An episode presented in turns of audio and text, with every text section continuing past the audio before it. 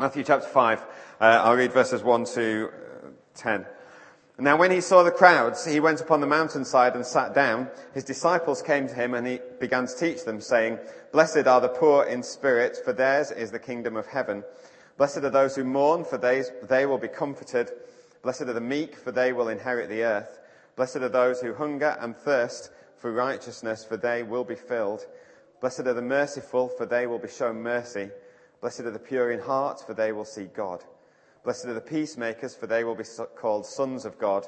Blessed are those who are persecuted because of righteousness, for theirs is the kingdom of heaven. Blessed are you when people insult you, persecute you, and falsely say all kinds of evil against you because of me.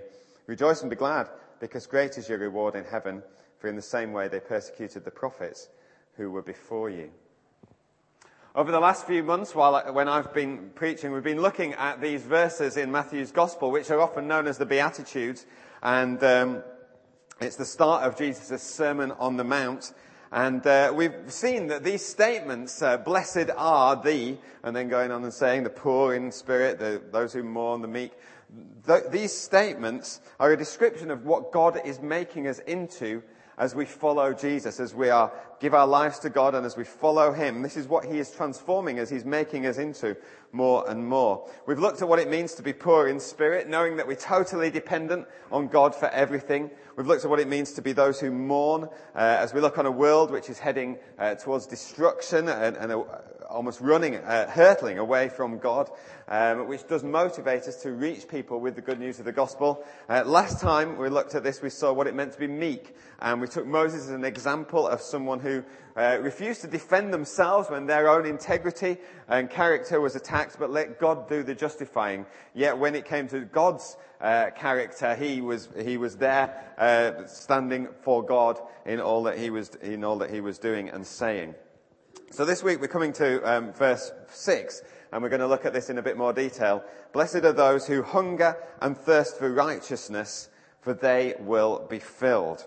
Blessed are those who hunger and thirst for righteousness, for they will be filled. And I guess the first question that we need to answer, or ask and then answer in this is, what does it mean uh, about righteousness? What is this righteousness um, that we hunger and thirst after. Um, and it's not totally clear cut. I mean, in one sense, you could, when we looked at blessed are the meek, there's very few occasions, I think only maybe two occasions in the rest of the Bible where the word meek is used.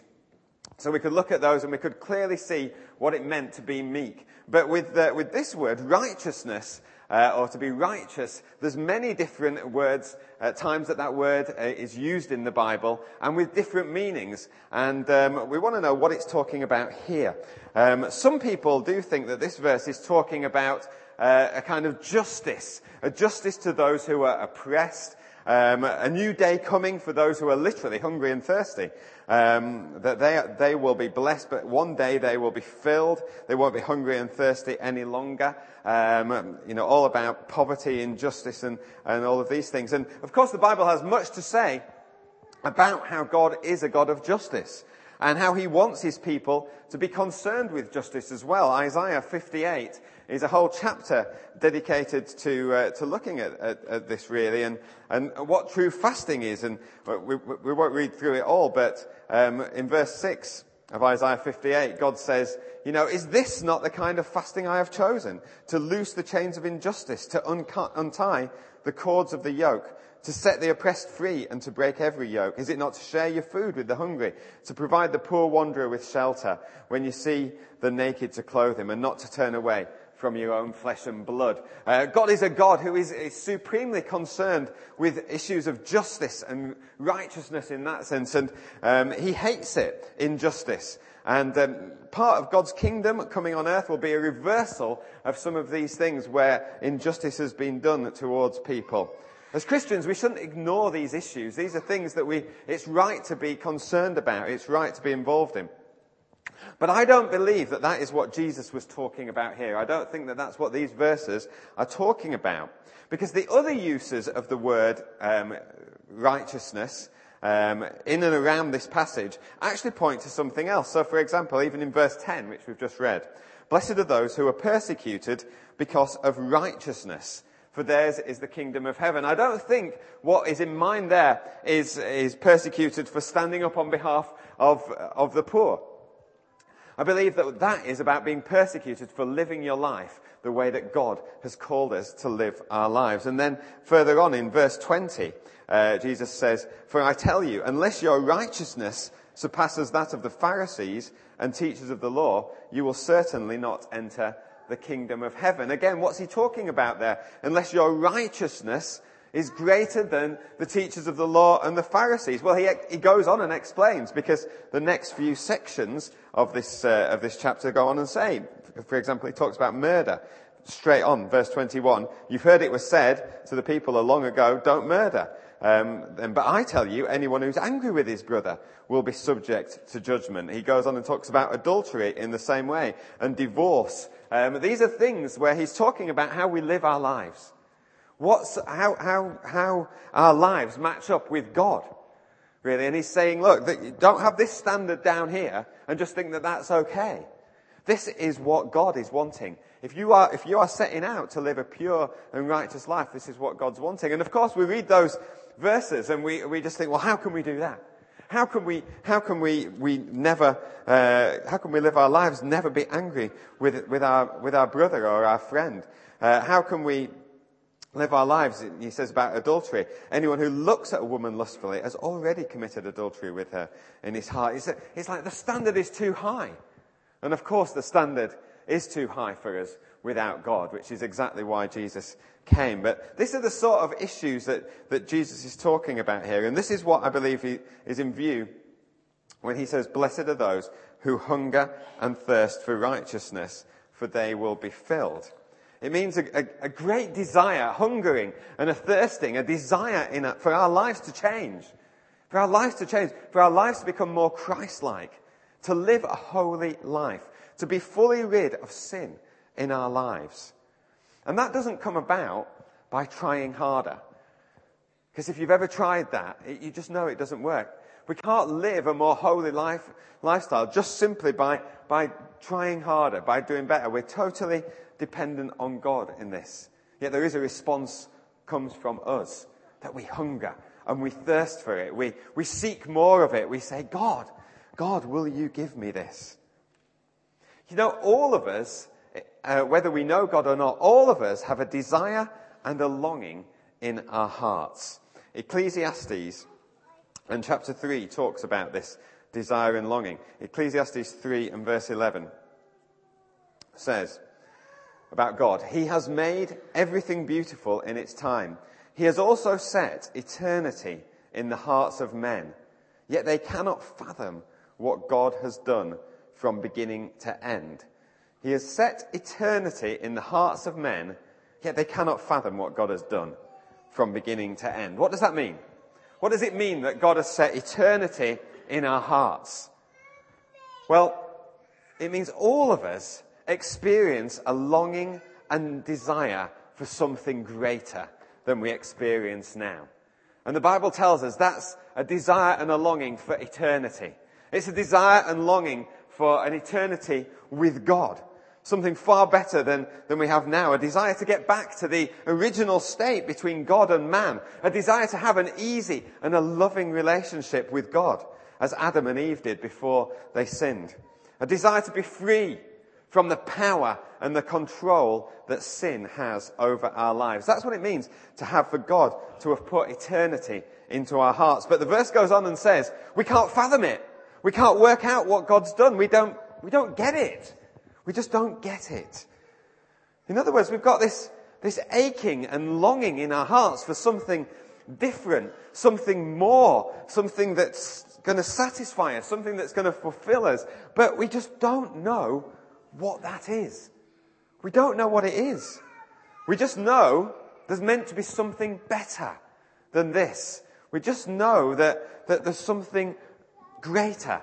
So we, we go on a search for happiness. We embark on a search for happiness. We look for it in different places. We, uh, apart from God, we look for it in, in going on a holiday. We look for it in a, a kind of creative outlet in our life. We look for it in by going to amazing shows or, or 3D movies or, or, or whatever. We look for it in, in getting a, a bigger and a, a, better HD TV, um, which, uh, which we actually know doesn't satisfy if you watch the World Cup because you end up missing key goals by watching it on HD, whereas you should just stick to what you normal aerial.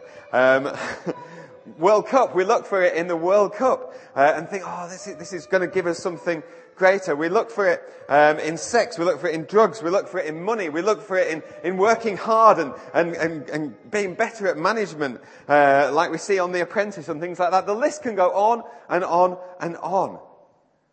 And not all of those things are, are wrong in and of themselves. Not all of those things you could look at and say, oh, that's clearly sin. But, but if we pursue those things to try and gain happiness, if we pursue all of those things to find fulfillment in our life, to try and, and, and, satisfy what God has put in our heart, this longing for eternity, we're always going to remain unsatisfied. The grass will always seem greener than where we are standing. Andy prayed out, you know, from kind of what Paul was saying as well in the Bible, you know, everything, everything is rubbish compared to knowing you. But we, but we search after these things before we know God. And even sometimes when we do know God and we forget about that, we search after these things to find this meaning in our life. I was just, um, I was just looking at, at, an article on the internet, even this morning, New York Times, and someone was writing, those searching for a deep meaningful, uh, narrative-driven experience will generally have to look elsewhere. He's saying, you know, you, you, you, can't find it here. He's been searching for it here. What was he searching it in?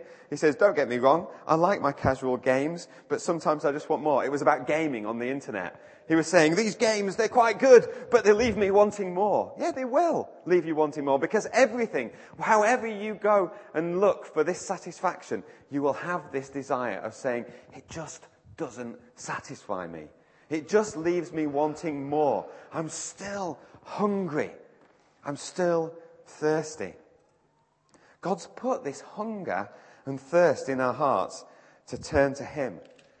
But so often we just rather turn to, to something else. Oh, the new iPad, that'll do it. Better kitchen. No, it won't work. It won't work. We'll still have that hunger and thirst in our hearts. The Bible tells us it is so. Isaiah 55 and verse 2 and 3. Isaiah 55 says,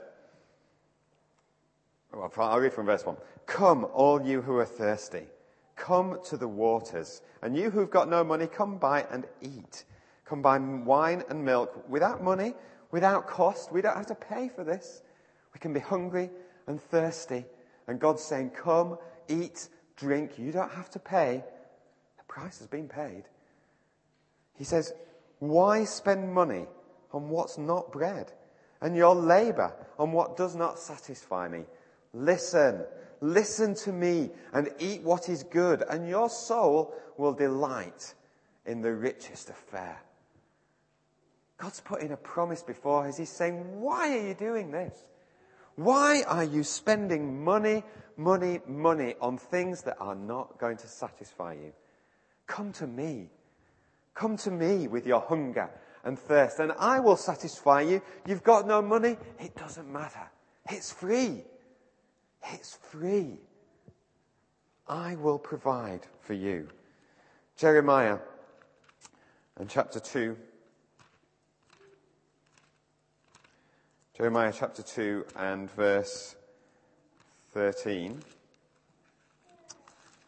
Just find that. Says, My people have committed two sins. They have forsaken me, the spring of living water, and have dug their own cisterns, broken cisterns that cannot hold water. God's saying they've forsaken me. They've forsaken me the spring of living water. That water that will satisfy. And what have they done? They've gone and they've thought, we'll find it elsewhere. We'll build our own cisterns. We'll, we'll provide the water. We'll provide the life. And he's saying it's broken. It's broken. It, it leaks. It doesn't hold water. It never satisfies. It never satisfies. we are drinking from broken systems. C.S. Lewis said, if I find in myself a desire which no experience in the world can satisfy, the most probable explanation is that I was made for another world. read that again. If I find in myself a desire which no experience in this world can satisfy, the most probable explanation is that I was made for another world. We were. We were made for another world. God has put eternity in our hearts. Yet many of us just can't work it out. We can't fathom it. We don't get it. I tell you, God's wanting to reveal it to us today. Maybe some who have never known, never known this God. God's wanting to reveal it to you today. Maybe some of us who, who yeah, we've known God, but, but actually we've gone off. We've gone off and we've got involved in other things. God's wanting to bring us back. We've had this theme of, the, of kind of the prodigal, prodigal son going all the way through almost this meeting, even what Anne, Anne sang out. I'll come back to this in a minute, but, you know, we need to go back to God if we've gone away from Him. I mean, maybe we don't actually know what it means to be hungry and thirsty. Maybe we've not actually got to the point where, where, we where we know how hungry and thirsty we are. Because we can desert God and we can go after these other things. And we can think, yeah, we're okay. We're okay. This is satisfying us for now. We soon realize it doesn't satisfy us long term, but we think it'll do for now. We'll get the next thing and the next thing and the next thing. And we keep on going. And we don't actually realize quite how hungry and thirsty we are. I guess many of us in, our, in, this, in this nation don't really know what it's like to be really hungry and thirsty. I'm not sure I know what it's like to be really, really hungry. So that I'm absolutely desperate for food. The nearest I can remember to, to, to, being so thirsty is when I had my wisdom teeth out when I was about 18 year, 19 years old. And they, and they injected uh, my mouth with something to make it dry. Um, and, uh, and I wasn't allowed to eat and drink for a while and I had a general anesthetic. And when I came round from that general anesthetic, the first thing that I knew was how thirsty I was. Apparently what I said to the nurse who was by me was, can I have a pint of bitter? I don't remember that. You know, I was a bit woozy at the time. I, am sure that wasn't right. Anyway, she didn't give me a she didn't give me a pint of bitter. She gave me she gave me a glass of water. She gave me a pint of water. I tell you, that was the best water I have ever tasted. Because I was so thirsty. And I drank that water. I thought, ah, oh, this is amazing. It was better than any beer. It was amazing. When we're truly hungry and thirsty, we turn to God. A guy called J.N. Darby said, To be hungry is not enough. I must be really starving to know what is in his heart towards me. When the prodigal son was hungry, he went to feed on husks from pigs. When he was starving, he turned to the Father. When he was hungry, he said, I'll go and eat with pigs. I'm desperate. I'll try this last thing. When he was starving, he said, I'm going back to the Father. And he got up from where he was with the pigs, and despite fearing ridicule and rejection and persecution and embarrassment, he got up and he went back to his Father. And today, like the prodigal son, you might be here knowing that you're far away from God, just trying other things. Maybe you're still sort of at the fringe of the church. You're probably sitting on the edge. You're probably sitting towards the back because you're not sure. You're not really fully engaged. But you, you're kind of here, but you know, you know you've gone away from God. You know you've lost what you once had. And God's wanting to bring you a point of, to a point of being really hungry and thirsty for Him this morning and to come back. And we've already heard in that wonderful prophetic song that Anne sang out, just about God's response to us. God's going to welcome us with open arms. He's going to put a robe on us. He's going to put a ring on our finger. He's going to put sandals on our feet. He's going to say, Welcome back. Celebrate. You were dead, but now you're alive again. God is wanting to welcome back this morning those who have tried other things Sin always promises, never, ever delivers. Maybe you are now beginning to just realize how hungry and thirsty you are. Come back to God. He's made the way clear. He'll forgive you immediately. Your sin will be immediately forgiven. You'll know what it means to be satisfied in Him. God says, come, Jesus says, come to me, those who are hungry, and you'll never hunger again. Come who are thirsty, you'll never thirst again. We'll always be satisfied. We'll never have that nagging yearning that there must be something more. But what Jesus is talking about in these Beatitudes, I believe, is, is more than just coming to know for God's forgiveness in your life. Wonderful though that is. And that is where we first drink from God and, and, eat from God and, and find the satisfaction and find this is it. This is what life's about. This is what etern- this is what God's put in my heart all this time. But God's not just wanting to leave it there. That's called justification, being made right with God. But that's not all that God wants to do. God wants to bring us about and change us. Change what we do. Change what we seek after. Change what we run after. Change, change our, our, how we live our lives. And the, and the word for that, I guess, is sanctification. But God's wanting to, to change something in us. He doesn't just leave us to carry on our sinful lives and keep on uh, bringing forgiveness for us. Oh, you messed up again. Let me clear the mess up. Let me bring forgiveness. You messed up again. Let me clear up. He's wanting to bring us out of that. A bit like a child. When you get children, they, they make a mess. They make a mess. Parents, we have to clean up their mess all the time. Spilling drinks, food everywhere, all over the mouths. Oh, parents, cleaning it up, cleaning it up. As we grow up, though, we learn. As parents, we teach our children to be, to change so that they don't keep making the same mess. That's what God wants to do with us. God teaches us to change our lives. He wants us to grow up in Him. It's something that God brings about in us, but because of our love for God, we're to desire it too. That's the hunger and the thirsting. We desire it too. Why do we desire it? Because we desire God. Because we know what it is to love God. And if we desire God and if we love God, we want to be more like Him. We want to do the things that please Him. We're desperate for Him. We're hungry. We're thirsty for Him. Not in the way of, of knowing that we're trying to find something which is going to satisfy, but we've got a hunger and thirstiness now, which means that we want to know more of Him. We're desperate for more of Him. We just think, oh God, just give me more, give me more. I want to know more of you in my life. I want to be more like you. Psalm 42 uh, talks about, uh, it's quite famous, this this, this line. As the deer pants for the streams of water, so my soul pants for you, O God. My soul thirsts for God, for the living God. Where can I go and meet with God? We, we kind of, uh, the psalm goes on, and, and, but we kind of just take those two lines. And um, I, I, don't think that there's a kind of old worship song. I don't think it's done us any favors uh, in understanding these lines because it's a bit too, it's a bit too kind of soppy, isn't it?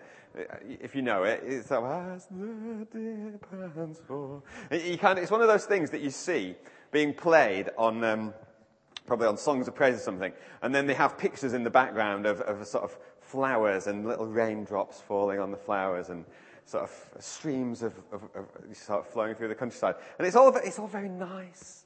It's all lovely, isn't it? That's not what, that's not what the psalm is about here. That's not what the psalm's saying. The, psalm's, the, the psalmist's not writing that and going, oh, life's all wonderful. He's desperate for God. You read through the rest of it, he's going, where is God? And he's, he's, his soul is downcast, he's disturbed, he's, he's, he's got all sorts of things going on in him. He feels that God's forgotten him. He says, I say to God, my rock, why have you forgotten me? Why must I go about mourning, oppressed by the enemy? My bo- bones suffer mortal agony as my foes taunt me, saying to me all day long, where is your God? And, you know, he's, he's in absolute agonies. He's in absolute agonies. He's desperate for God. And he's saying, as the deer pants for the water, God, my soul is longing after you. I'm desperate for you. When the deer is panting for the water, the deer needs that water to live. It needs it to live. It needs to bring life. And it's a desperation. It's desperate imagery. And to be truly hungry and thirsty means to be desperate for God, to be proactive in looking for food and, and, and for water from God. Not just to kind of go, oh yes, God will, God will provide for me whenever. It's like, no, I need you, God. I need to search you. To be active, not passive. To make some active choices in our life even. To actively pursue God. To actively pursue righteousness. To actively free from sin. Our goal is not just, is not just happiness, that, we will get brought happiness. That's what it says. Blessed are those who hunger and thirst for righteousness. It's kind of happy. Happy are those who hunger and thirst for righteousness. When we hunger and thirst for righteousness and we, we pursue it more, we will be happy. We will receive that happiness, that satisfaction that God gives us. But it's not about looking for happiness. It's actually about looking for holiness. It's about looking for holiness. We'll never achieve it if we look for happiness. Sometimes looking for holiness brings us pain. Sometimes it's uncomfortable, but we pursue it anyway, knowing that ultimately we will be satisfied. Ultimately, we will be happy. If there was someone who was in pain and the doctor came to, to, to see them, or they went to the doctor and they said, Doctor, I'm in, I'm in this sort of pain. Would the doctor be a good doctor if he just got rid of the pain? prescribed some painkillers, some strong painkillers, said that should help you. That should, you won't feel the pain anymore. If the doctor didn't deal with the underlying issue, whatever that was in the body, then that wouldn't be a good doctor. The doctor needs to deal with the underlying issue. Sometimes that means going through more pain, more discomfort.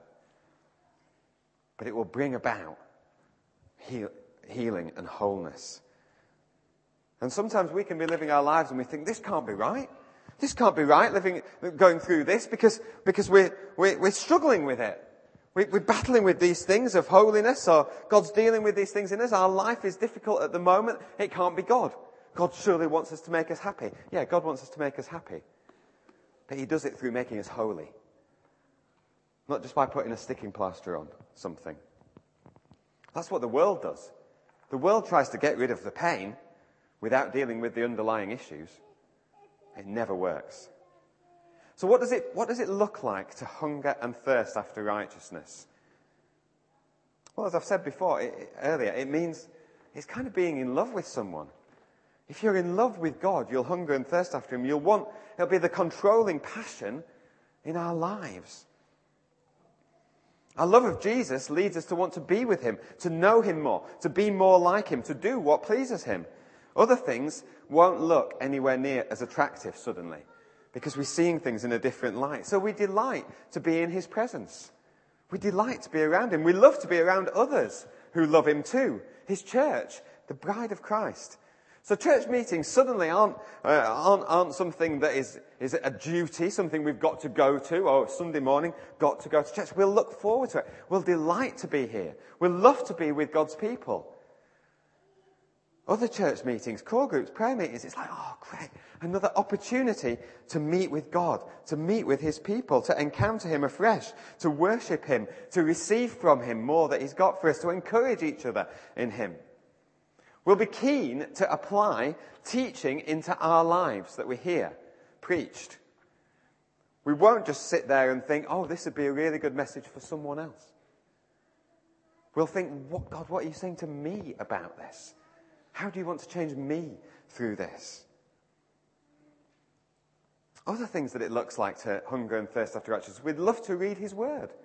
We'd love to read the Bible because it shows us more about Him. It helps us to understand God better.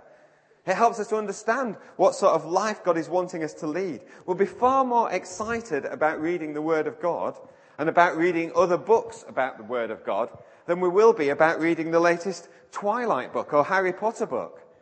Because it will grip us far more. And sin will have less appeal for us we won't want to go back and be with the pigs. When the, when the, when the son who went back to his father received that robe and those sandals and the ring on his finger and, and, and, and went into the party, do you think he was thinking, do you know, actually, I quite fancy going and back being with these pigs again for a bit? No, of course not.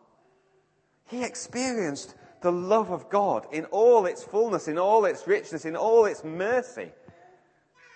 a love and acceptance of being back in the family, called a son. Of course, it wasn't attractive to him. Not, never mind the pigs, but even the other things which led to him being with the pigs. The things which, the, you know, the, the drink, the, the, the, the, the banquets, the, the, all the things that just looked so appealing before when he said, I, wanna, I want my inheritance and I want to go. None of that was appealing anymore. And as we, as we know God more in our lives, sin will have less appeal. We won't want to go. We'll stay away from that which harms our relationship with God. Even, we'll even avoid things which are seemingly good. You know, I've said some of those things which are earlier on, and I said it's not as though they're simple in and of themselves. But some things just aren't helpful at different times. And so we might start to change our lifestyle. We might start to change what we do, not because we're saying, oh, it's terrible, you shouldn't touch it. That's legalism.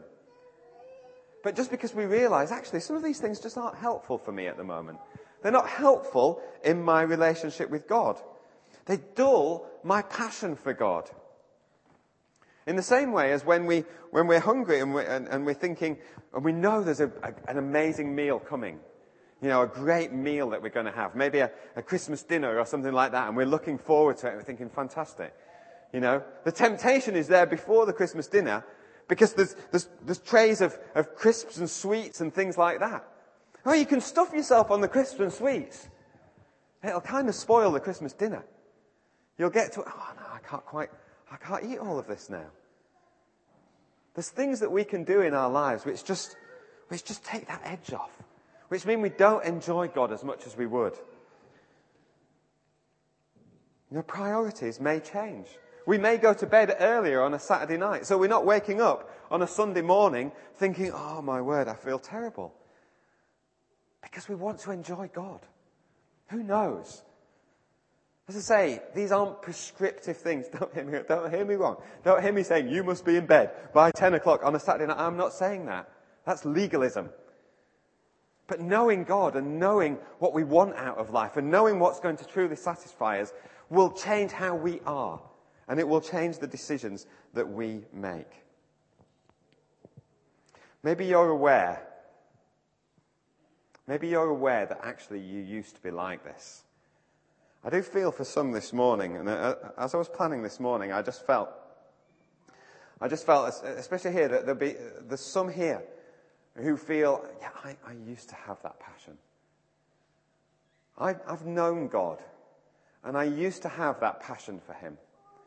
I used to know what it was to, to, to just can't, not wait to get into a meeting and meet with Him and worship Him.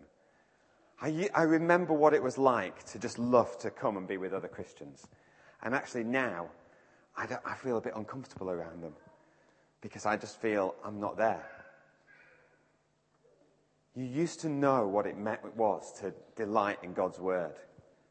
And now your Bible just sits at the side and is rarely opened. I just feel God's wanting to say to you, He's not forgotten you. He's calling you back. He is the one who can satisfy.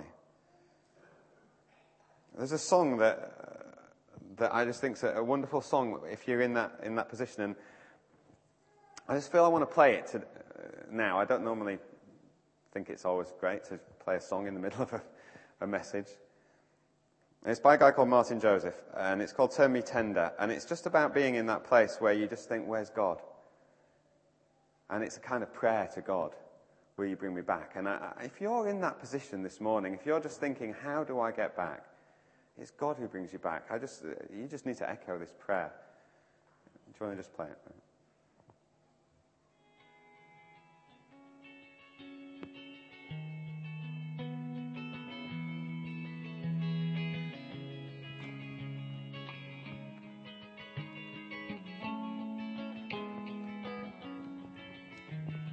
It's happened again.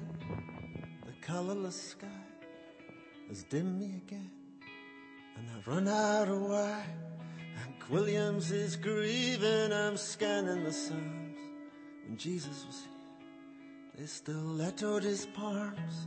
And the pledge and the vow is you find if you seek But what if you try and find nothing but bleak? Turn me tender again, fold me into you, turn me tender again, and mold me to new. Faith lost its promise and bruised me deep blue. Turn me tender again through union with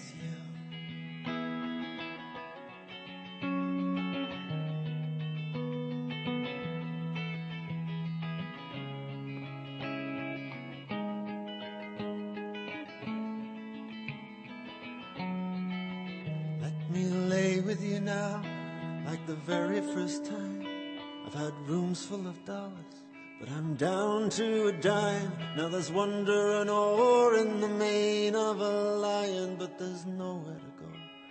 And I'm chapters from Zion, yet you're still my cryptic and cherishing prayer. With serenity, kisses that soothe and repair.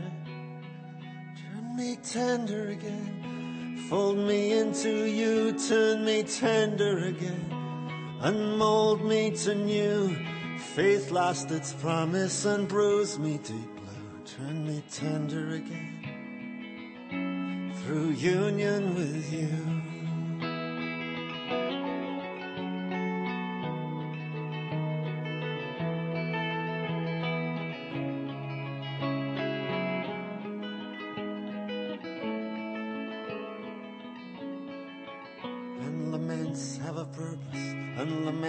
Have a requiem played will gather the last, and it sometimes tastes sour, the sweetness of hope. When the blizzards are raging on this lava slope, yet I don't wanna freeze here inside or out, for it's you that dissolves these cold walls of doubt. And Turn me tender again, fold me into you, turn me tender again, and mold me to new.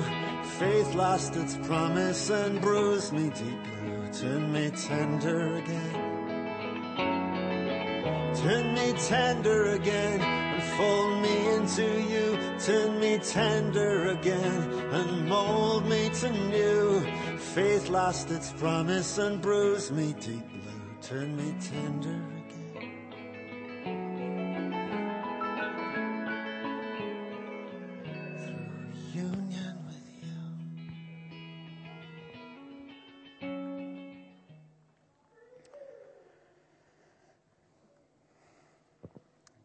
Wants to bring us back to the fullness of a relationship with Him. For some, it'll be the first time and the joy of knowing it. For others, God's wanting us to rediscover what it is to hunger and thirst after Him, to know our satisfaction in Him. And He's here today, and He wants to do that. We just need to respond like the Son. Jesus declared, I am the bread of life. He who comes to me will never go hungry. He who believes in me will never be thirsty. As we come to Jesus, we'll find that it is what our hearts have been yearning for. We'll know that the search is at an end. We'll never again need to look for this satisfaction. And yet, in another way, we'll still yearn for the things of God until we're fully like Him. Right in Revelation chapter 7, we get a picture of what that day will be like. That day when we fully know Him. John says, After this I looked, verse 9, after this I looked, and there before me was a great multitude that no one could count, from every nation, tribe, people, tongue, standing before the throne and in front of the Lamb. They were wearing white robes and holding, white, uh, holding palm branches in their hands, and they cried out in a loud voice, Salvation belongs to our God, who sits on the throne and to the Lamb. All the angels were standing round the throne and round the elders and the four living creatures. They fell on their faces before the throne and worshipped God, saying, Amen. Praise and glory and wisdom and thanks and honor and power and strength be to God, our God, forever and ever. Amen. Then one of the elders asked me, These in white robes, who are they? Where did they come from? I answered, Sir, you know. And he said, These are those who've come out of the great tribulation. They have, they have washed their robes and made them white in the blood of the Lamb. Therefore they are before the throne of God and serve him day and night in his temple. And he who sits on the throne will spread his tent over them. Never again will they hunger. Never again will they thirst. The sun will not beat upon them, nor any scorching heat, for the Lamb at the center of the throne will be their shepherd. He will lead them to springs of living water, and God will wipe away every tear from their eyes.